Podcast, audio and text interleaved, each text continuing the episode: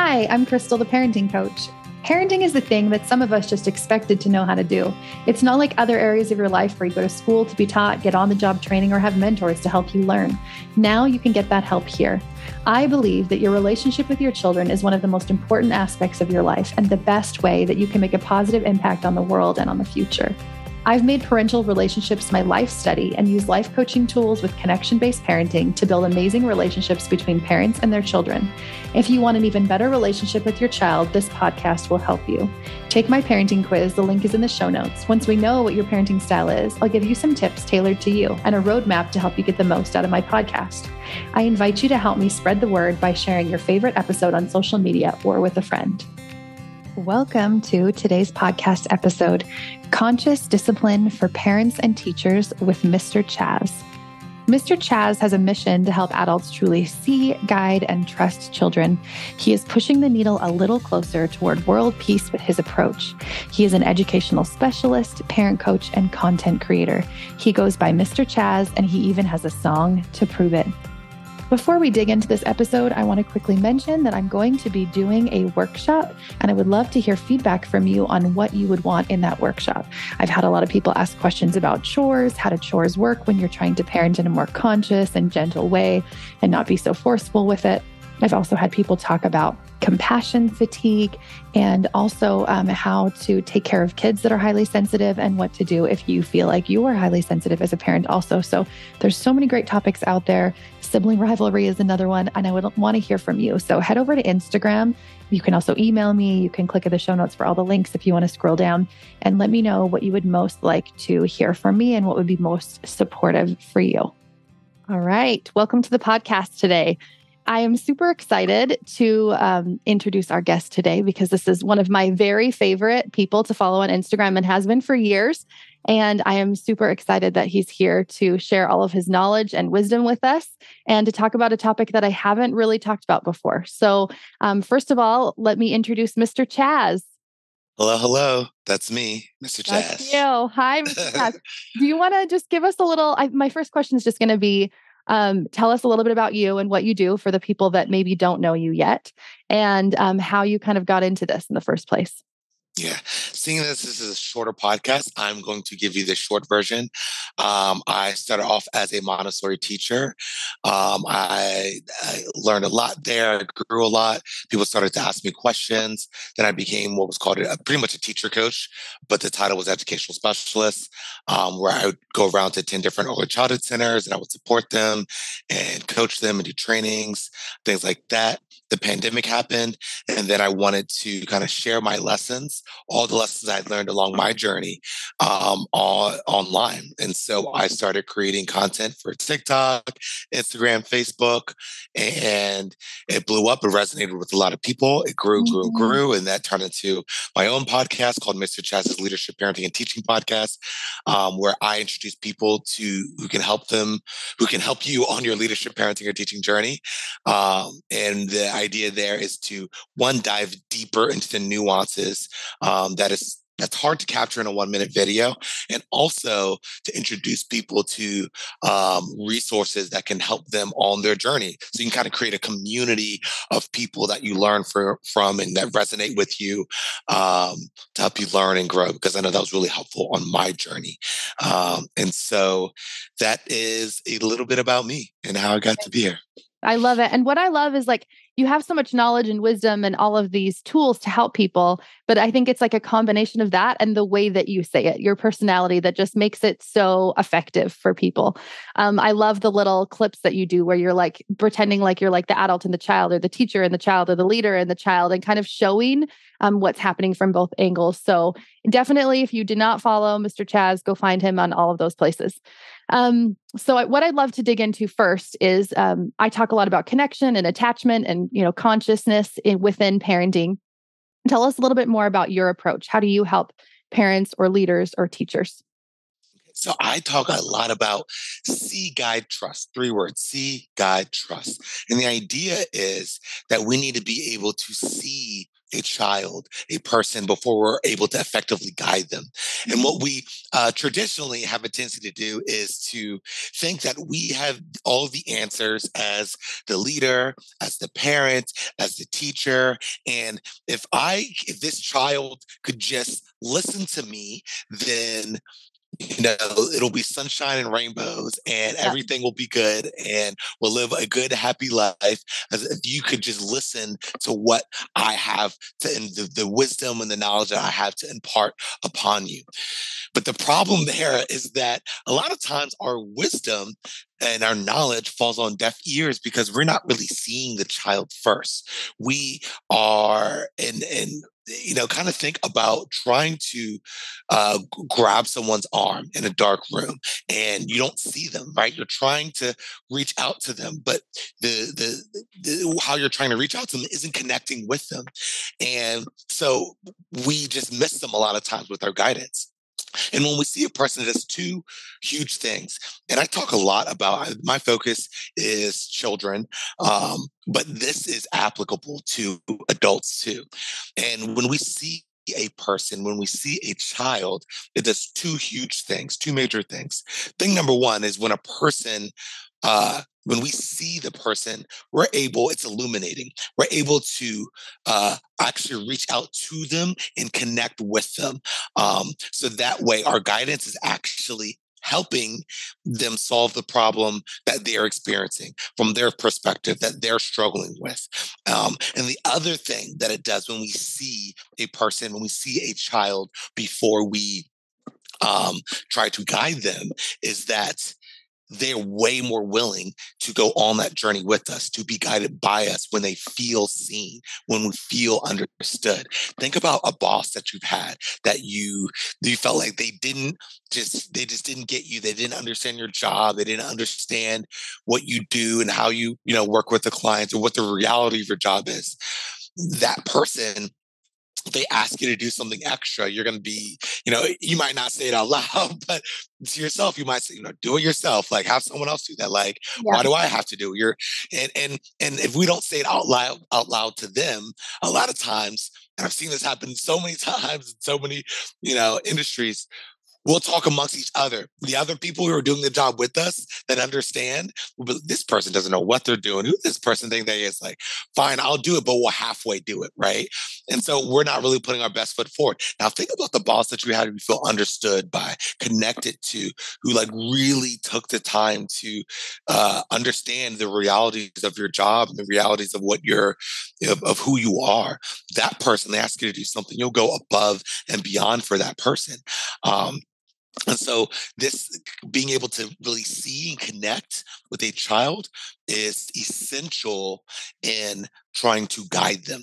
Now, the last part that I didn't talk about is trust. And this is the part that um, I think we struggle with a lot in kind of our mindset um, is to really understand that everyone is trying their best with the skills, knowledge, and resources they have access to in that moment. And, and that that's that's not just the child. Yes, the child is trying their best, um, but also you as the parent you are trying your best with the skills knowledge and resources you have access to in the moment. Now that doesn't mean that you're always going to be at your best right? You might be uh, you know uh, on a scale from 1 to 10 you might be at a 6 you know but you're going to do your best with that 6 right? Um um, you know, you may not always be at your best, but we are all always trying our best. And so to understand sometimes that, you know, maybe your child may be, may wake up at a five, right? And to see them and to understand that, like, okay, this our child's having a hard time right now. You know, they're not giving us giving us a hard time, but having a hard time. Yeah. to understand that and to understand that, you know, maybe this, you know, my child might need connection or they might need a little bit more time or they might need you know me to give the direction in a different way um, and and a lot of times we get into saying well i know you can do this. You should know better right? Because they've done that you've seen them do the thing before. But right now in this moment you know there might be something that's stopping them from being able to do it in this moment you know um, and so to really take a step back and to really see the child um, and see where they're at so we can meet them where they're at and guide them um, along their unique journey.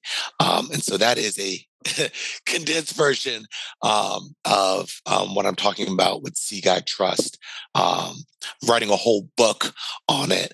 But um, that is a little bit of an overview. Oh, I love that. I'm totally going to get that book.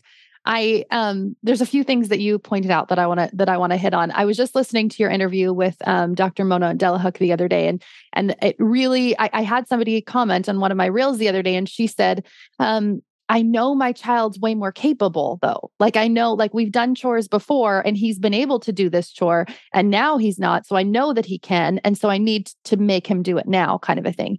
And I loved what you talked about with her, which is the same kind of concept of like that doesn't mean they can do it in all situations at all times.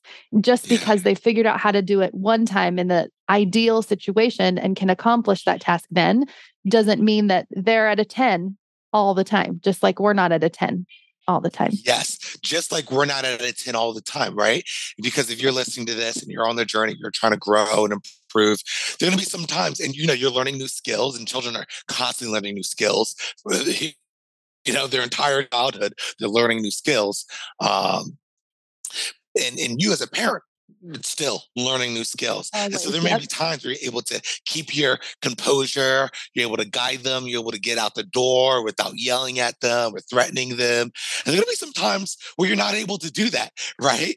Um, and it might be because of you know lack of sleep, it might be because of you're stressed out about something else that's going on that has absolutely nothing to do with your child.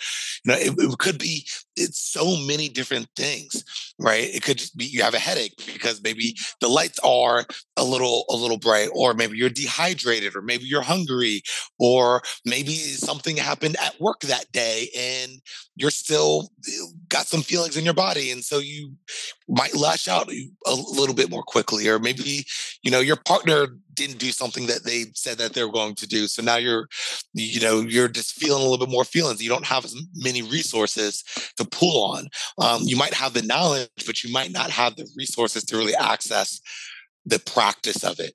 Um, and so just knowing that you too are included in this and to just yep. be able to recognize that and then also give yourself empathy and be aware of what is going on in your in your body instead of yeah, you know, judging and shaming yourself because that's what happens a lot of the time because we have this our self-talk a lot of times comes from um, how we were responded to and how we were talked to growing up as a child. Um, and so now we have that self-talk and we might say oh you're so stupid like oh you always get it wrong. And we talk to ourselves and, and, and that negative self-talk stops us from actually just becoming aware of okay i yelled. I'm recognizing that i am hungry and I yelled because, you know, um, yeah, I wasn't able to take a step back. I wasn't able to take a breath. I wasn't able to, you know, calm myself and respond in a different way. Something's going on in my body. Okay, I'm hungry. Maybe I need to eat something and then come back to this, right? That judgment and the way that when we don't show empathy to ourselves and we judge or shame ourselves, it stops our it stops us from actually uh, uh, improving from uh, and learning from whatever we just whatever mistake we just made and the power in that. You know, it's not about just being, you know, perfect. You know, I say, you know, don't eh, avoid being a perfectionist, be an improvementist. The goal isn't to be perfect every day. The goal is to improve a little every day. And so eh, the judgment and the shame, you know, and, and, and the pressure to try to be perfect and never make mistakes actually holds us back.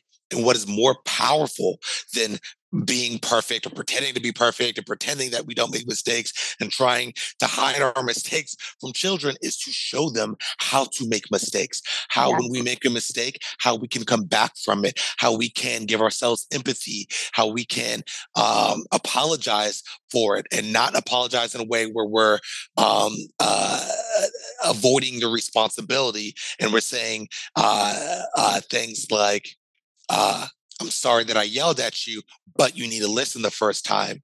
That's taking away the responsibility. That's still putting the responsibility of our actions on the child. And we say we are so funny as adults because we'll say all the time, um, kids learn this from us. So they'll say things like, um, they'll like hit a friend or their brother or something like that and um, you know we'll say like you know you're you know you're not supposed to hit and they'll say well they made me do it or they told me to do it or they were doing this so i hit them mm-hmm. and then we'll say something like well you're in control of your own choices and no one can make you do anything right if they jumped off of a bridge would you jump off of a bridge then we'll yeah. say all these kind of things like that yeah. meanwhile we'll say you made me put you in timeout you made me yell at you this is your fault You're that I did this. Mad. You hurt right. your sister's feelings. Right. Yeah. Instead of taking responsibility mm-hmm. of what we did and the choice that we made to yell, to, to, to time out, to spank. And I don't even like using the word timeout because it, it means a lot of things to a lot of different people. So yeah, I'm just yeah. going to actually just uh, correct that and just say uh, force uh, uh, force them into isolation because that's what I mean when I'm when I'm talking about timeouts. Um, and a lot of people do it differently. So, um, but we'll say that we uh, uh, that they made us do it. Um, and so, just in the process of this, is it's okay to make mistakes. It's a part of the learning process for you. It's a part of it's an essential part of the learning process for them. And the most powerful thing that we can do is show them how to repair relationships after mistakes and how to take accountability and how to grow and learn and improve and problem solve um, for mistakes. One last thing on mistakes, um, a little acronym that you may be able to take back and remember. Um, that comes from conscious discipline, which is one of the, the philosophy that I practice. Um, OOPS stands for our opportunity to problem solve. Mm-hmm. Um, so when you like make that. an oops, you know, it's not a, uh, oh no, I'm such a bad person, I'm such a bad parent, bad mom, bad whatever. It's our opportunity to problem solve. I love that. I've always said there's no learning in shame. When shame is present, when we feel like we're not enough, when we're, you know, really down on ourselves, we're not learning, our kids not learning. It's just not useful. And we do that as humans and and to move through that, we have to find this acceptance of our humanity and it's okay to make mistakes and also find self-compassion for ourselves. And when we are hypercritical uh, internally, we're going to be so much more critical of the people around us. So I always 100%. say like it it always starts with us. Like if we want to show this compassion and connection and all of this to our kids, we have to first give that to ourselves. Um, I loved what you said about the in the See guide trust. The See part of it is is all connection, right? It's like witnessing them and validating them and being there for them. And so many people come and they want to know specific outcomes, right? How do I get my child to do XYZ? How do I get them to stop doing XYZ? And it's so specific and it's so outcome based but i feel like with this approach it's more like okay let's let's calm down. Let's figure out like what's going on inside of us first. Let's see them. Let's connect with them. Um, let's believe that they're doing their best. And from that space it totally changes the energy. It totally changes our mindset like we're thinking differently about it. We're going to be able to be a lot more calm and a lot more present. And it's less about the specific behavior and more about that relationship you have with them. Yeah. Yes and you do, you know, you do see the behavior too, because the behavior is often telling you something. Um, mm-hmm. Um, there's a lot that we can um, learn from observing their behavior. It's just that we're not judging their behavior. We're observing it and we're getting information from it. We're getting data from it. And well, just last night. So I did a podcast episode. I haven't put it out yet.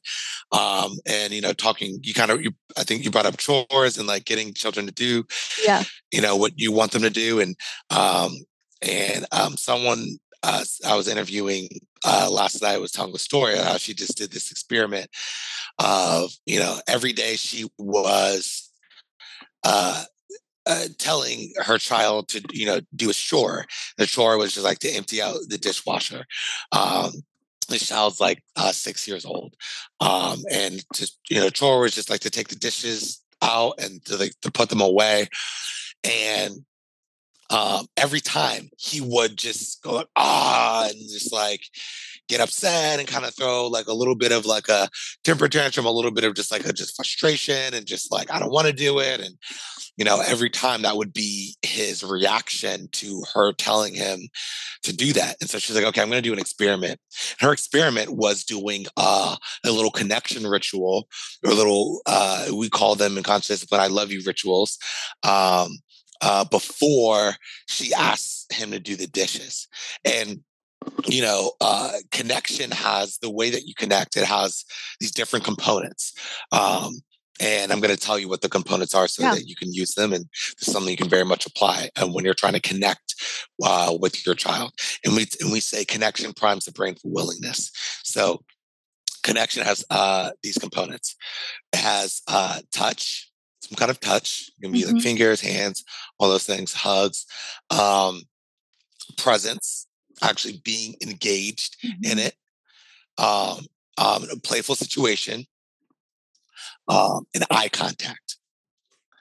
So you have those components, and we have these kind of sp- specific kind of rituals. You can make up your own, but if you're you're kind of doing those components with your child, you're making contact, contact, mm-hmm. you're giving your presence in a playful situation, and you're you're touching, you're connecting with them. Um, um, and so she did this connection ritual with her uh, child every time, and then uh, every time she did it afterwards, he would just be like, "Okay, mom," and he would go and do it, and there wasn't a fight. I love that. And and so you know, just you know, think about like sometimes we don't see that or sometimes we may not feel like doing it but it, the child might need connection mm-hmm. um, before they're able to uh, uh, do the thing that we're asking them to do or wanting them to do or to really meet yeah. our expectations um, um, to really get to the higher centers of their brain so that they can really access more of their resources and skills and knowledge. Um, and that's part of that seeing, part of the See Guide trust. Yeah, it's like connect before you direct. But I love how you broke down this is what connection entails because sometimes we're like, okay, connect, let me look in their eyes. But we're not like, we don't have the energy, we don't have the focus, we don't have the presence. It's not connection unless it feels like connection in our bodies, yeah. also. We can't just like yeah. fake connection because our kids are like emotional little beings like it's more about the emotion and the energy and the presence that we're br- bringing they're going to be able to feel that but it's it has yes. been exactly the same in my home if i take even just a minute to spend some time connecting before I ask them to do something, there's a much higher percentage of them listening to me after I've after I've connected first. Yeah. another another key phrase here too. You, you, talked about energies that our state dictates their state, mm-hmm. and so if we are asking them if we're like, go do the dishes, they're likely going to respond in an emotional state with upset too, um, and that's not going to be helpful, right? And so if we want them to be in a better state to access um, their their resources and their knowledge, that we have to sometimes before we do that, we have to self-regulate ourselves. We have to we have to uh, get to a regulated place ourselves because sometimes you know maybe you come in the door after a day of work and you're already you know you're just you just want to decompress and then you walk in you see shoes everywhere by the door or not put away. You see, the, mm-hmm. you know, the dishes aren't done. You see, there's you know chaos happening in the house, and so you, with very frustrated tone, you try to like you know you direct things and tell people what to do, and like yeah. why haven't you done this? Why haven't you done this? And then there's reaction, and you know they might yell back at you, and or yeah. they or they or they may shut down. A lot of people respond, and children respond in all different kinds of ways. Um, in the conscious discipline, we talk about, um, you know, we have a kind of a metaphor for the th- uh, kind of three brain states of the executive state is when we're kind of regulated and really at our best. The emotional state is when we are uh, like, like when we're emotional. And a lot of times this happens when, you know, what, what we'll do, some behaviors that you'll see when a person's in an emotional state is that they'll blame others, they'll criticize, they will, you know, this is like the classic, you know, when the four year old says, You're not invited to my birthday party, that's an yeah. emotional state, right? Yeah. Or yeah. you're not, or I hate you, mom. Like, oh man, I hate you, mom is my six year old's like go to. Like when she's mad, I'm like, okay, she's feeling some feelings. The I hate you, mom. You're the worst mom ever. Yeah. And that's a sign that you they may need connection. Mm-hmm. Um, and and in this state, they are the, the question that their brain is asking is, Am I loved? Mm-hmm. Um, the question that the brain is asking when we're in an executive state is, What can I learn? Now there's also another state, survival state. And this is when you can see when a child is used is in a survival state because they're likely using their survival skills, the fight, the flight, the fawn. And a lot of people don't know what fawn is, but that's yeah. kind of like when we just like people please to just to survive to kind of get through the situation but we're not really really using our skills when we're in a survival mode um, we're not really using the skills the what I would call our thrival skills, the skills that we need to thrive. Um, we're just using skills that we need to maybe survive in that moment, which is fighting, flighting, or fawning. Um, and the brain is asking when in, in a way that you can know um, that a child's in a survival state yes they may be using survival skills they're also likely not using any words um, and um, the, what the brain is asking when a child is in a survival state is um, am i safe? And this is and it's really important when a child is in a survival state that's where you know our energy is really important um, to help move them up. A lot of times, a child is, is an emotional state. We might come in and start like start an executive state. The child's in an emotional state. They might say they might talk back to us, and then we get an emotional state, and we'll talk back to them, uh, reinforcing the behavior that we don't want to see.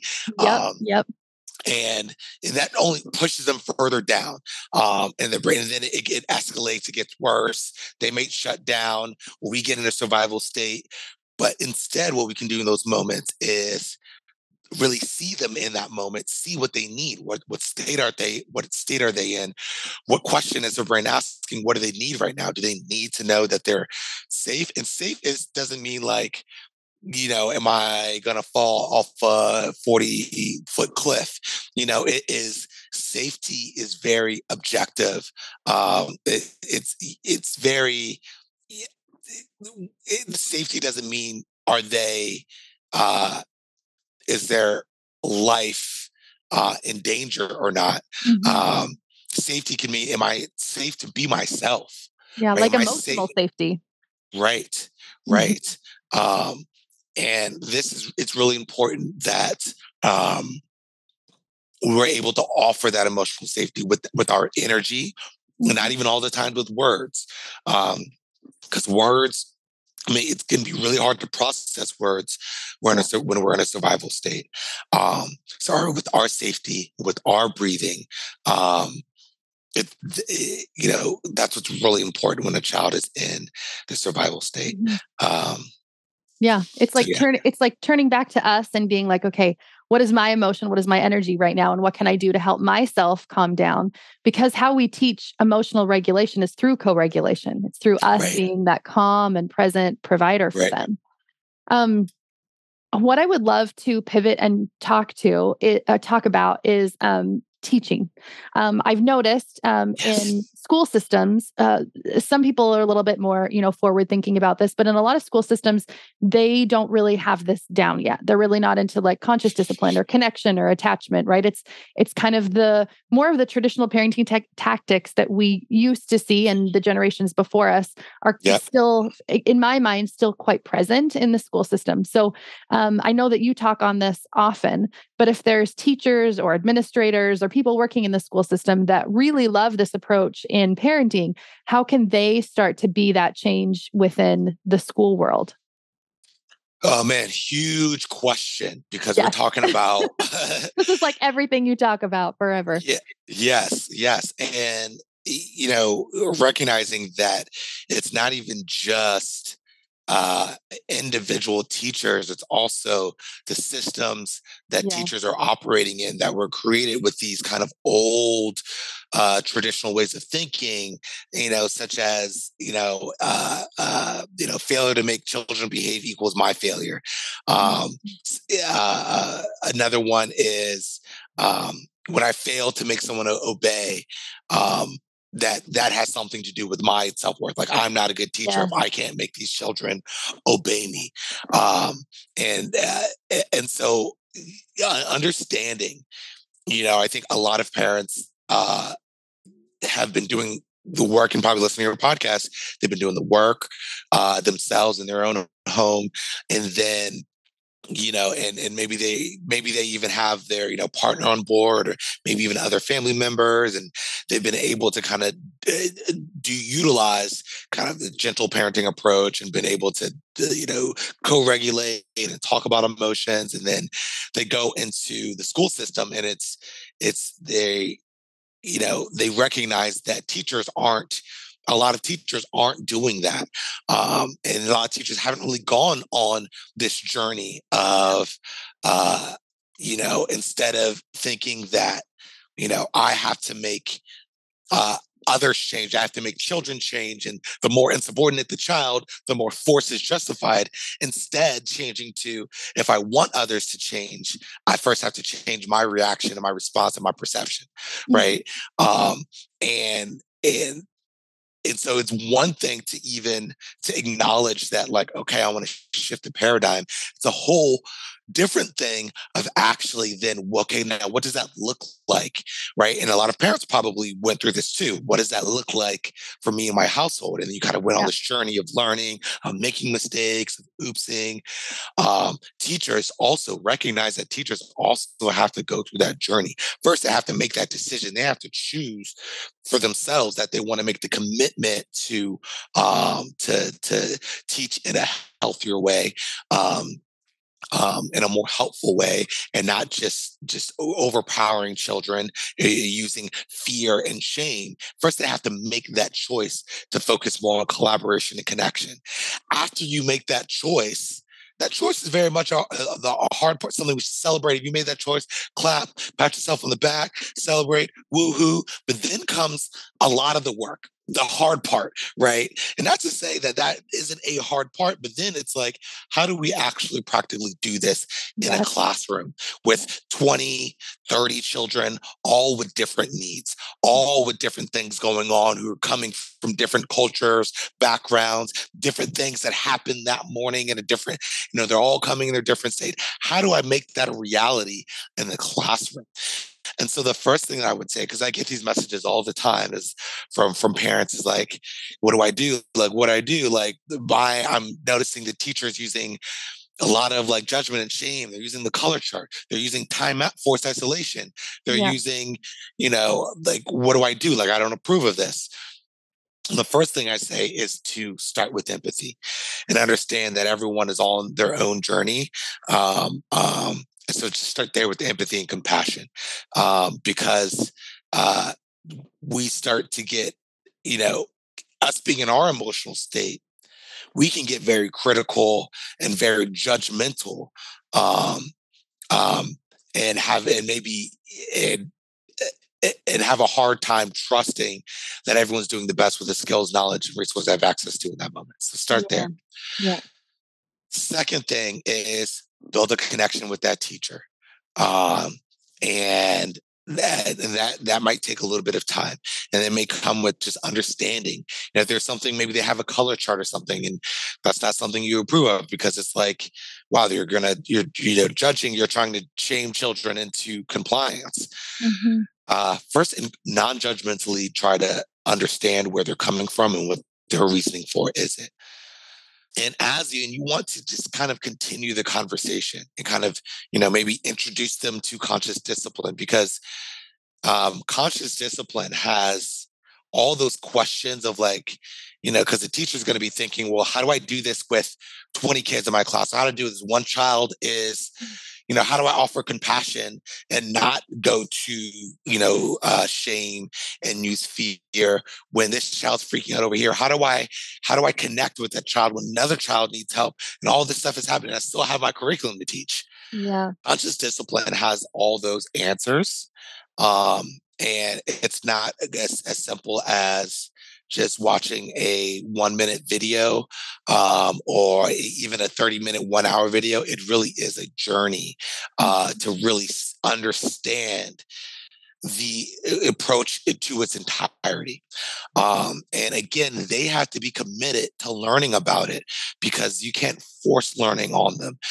Um, and one way that you can kind of introduce them to it is um, um, I think a really great introduction if you're a parent and you're trying to introduce conscious, conscious discipline in a non trustful, non-judgmental way is to give them some of the books that come from conscious discipline. The Schubert and the Sophie books. Um, the Sophie's for younger, I'd say mm, two-ish, three, four, five, maybe six, and Schubert's for like I'd say kind of five and two about 12. Okay. Um, and in those books, not only are there lessons for the children, and it shows kind of how children kind of work through different through different things like frustration you know you you know there's there's one where a child uh, forgot his permission slip at home and he's throwing a temper tantrum, trying to get the world to change. Um, you know, there's another one where uh, uh, a child knocks uh, Schubert down, the main character, and takes his apple. Schubert has to figure out how to get his apple back, um, right, without using aggressive, without without using aggression, uh, without being passive, and how to use his assertive voice and how to kind of learn that skill. And so it teaches children those skills and the story in an age appropriate way. But what, what one of the things I love most about it is at the back of the book they have little tips for the adults that go along with the that. lesson in the book. Um, and so that's a very kind of uh, way to kind of introduce it, kind of start some of those conversations um, in a way where you're kind of supporting them because what teacher doesn't love a free book? We're reading books anyways. Yeah. Might as well get a book that, you know, is, you know, one that's going to be helpful, that's going to uh, teach children new skills and also teach the adults some new skills. And I will say um, that if you are listening to this podcast in 2022, that I, because I've been kind of working closely with Conscious Discipline, mm-hmm. I have a promo code, um, Mr. Chazz 2022, and you can get free shipping from the Conscious Discipline website.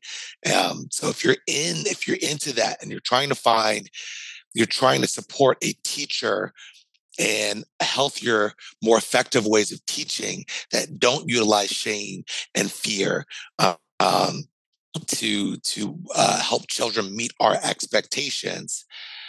Conscious Discipline is a really great resource, and they have a lot of free resources on the website. So I very much encourage you as a parent to look into it because it's very helpful for parents who have a lot of parent resources, but they also have a lot, a lot of resources for the classroom.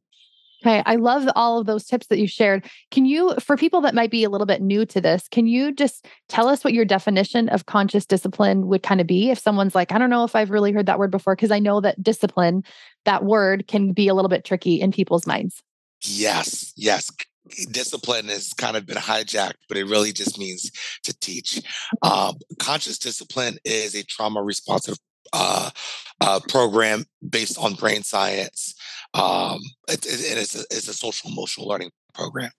Um, I don't have the, they actually, um, at the conference I just went to, they actually had like a very specific definition that I don't have in front of me right now, but that's pretty much what it is. And it, it very much, it, it talks about like the different brain states I talked about. Um, it talks about like, it has a lot of um, ways to connect with children. Um, but it's really shifting a lot of these old paradigms that most of us grew up with to uh, what we know now mm-hmm. um, about children, about learning. Um, and they have a lot of very practical ways to take all that brain science stuff and to utilize it in the classroom. Um, and it is, it is been proven to improve the academics, right? The social emotional learning doesn't take away from the academics. It actually it makes space. It. Yeah. it makes space for the academics. Yeah. Um, um, because that's what gets in the way a lot of the times. Uh, you know, you know, you hear about the children in the classroom throwing, you know, throwing the chairs and, you know, the bullying um, that happens in, you know, in schools. And if you're focused on, you know, you're, if you don't feel safe in the classroom, you're not going to be able to learn. Um, so uh, it's a it's a trauma responsive social emotional learning program um, um, that it talks a lot about how do you create a school family um, so that everyone can be successful teachers, children, parents, administrators. I love that because when we're in that trauma response, when we're not feeling feeling that physical or emotional safety or that relationship, um, it's just not the best opportunity to learn. It's going to be really hard for those kids to learn. So I love what you said about it, creating that space. When we create that relationship and create that connection with our kids, whether it's in the school system or whether it's at home, it allows space for them to learn behaviors and also to learn academics. Um, yep. I love that. So I think that's a great um, spot to end on. I have loved all this information you have just shared so much with us. I need to go back and like listen and take some notes on the acronyms and stuff you said because I think they're really great. Um, if people want to work with you, I know your specialty is parents, leaders, teachers of kids around the ages of zero to 12, right? Yep. Yep. Yeah. So, how do people, how could they work with you? How can they learn more about you, connect with you, all of those things? Yes. Yes. Um, so follow me on social media. I'm on TikTok, Facebook, Instagram, a little bit on LinkedIn, a little bit on YouTube, um, Mr. Chazz. Um, now, if you want to work one on one with me, I uh, I have a Patreon, www.patreon.com forward slash Mr. Chazz. Um, and I have different tier levels that you can subscribe to depending on what your needs are, um, so that I can meet you where you're at. And you know whether you might be trying to get a session, maybe you need a session like yesterday, yeah. have a tier level for that, or maybe you just want to just start going on the journey, start learning. You just want, you know, you can wait a month. Have a tier level for that. Um, and so I even have one where you, you know, it, it's the most affordable tier level, but it's like, I want to work with you. I just want to be, have access to you, be able to ask you questions, be able to get a coaching session when one is available. I have a tier level for that as well. And so go to www.patreon.com forward slash Mr. Chazz if you want to work one on one and email me um, at ch- uh, chazlu at yahoo.com if you want me to come out for, want me to do a speaking engagement. Mm-hmm. You know, I mm-hmm. fly out. I also do Zoom information. Honestly, with this conversation, we're, we're not even scratching the surface. I didn't yeah. even get into like, you know, helpful scripts to use, how to think about them, and didn't even really scratch the surface with this podcast. So, um, please reach out so that we can learn more and learn together. And mm-hmm. and um, if you're a parent who wants to support a teacher in learning, um, get them those uh, Schubert and Sophie books and connect with me, and I will do my best to uh, help in this situation. Yes, I find your Instagram so helpful. The way that you describe it, the content that you put out there is just really, really helpful. So make sure that you go connect with him there. And um, I will have all of the links to everything in the show notes. So if you're interested in the books that we talked about or any of the resources that Mr. Chazz said on the podcast, they will be below here as well. So thank you so much for being here with us today. Thanks for having me. Thanks for listening. If you'd like to help spread this work to the world, share this episode on social media and tag me. Send it to a friend or leave a quick rating and review below so more people can find me. If you'd like more guidance on your own parenting journey, reach out.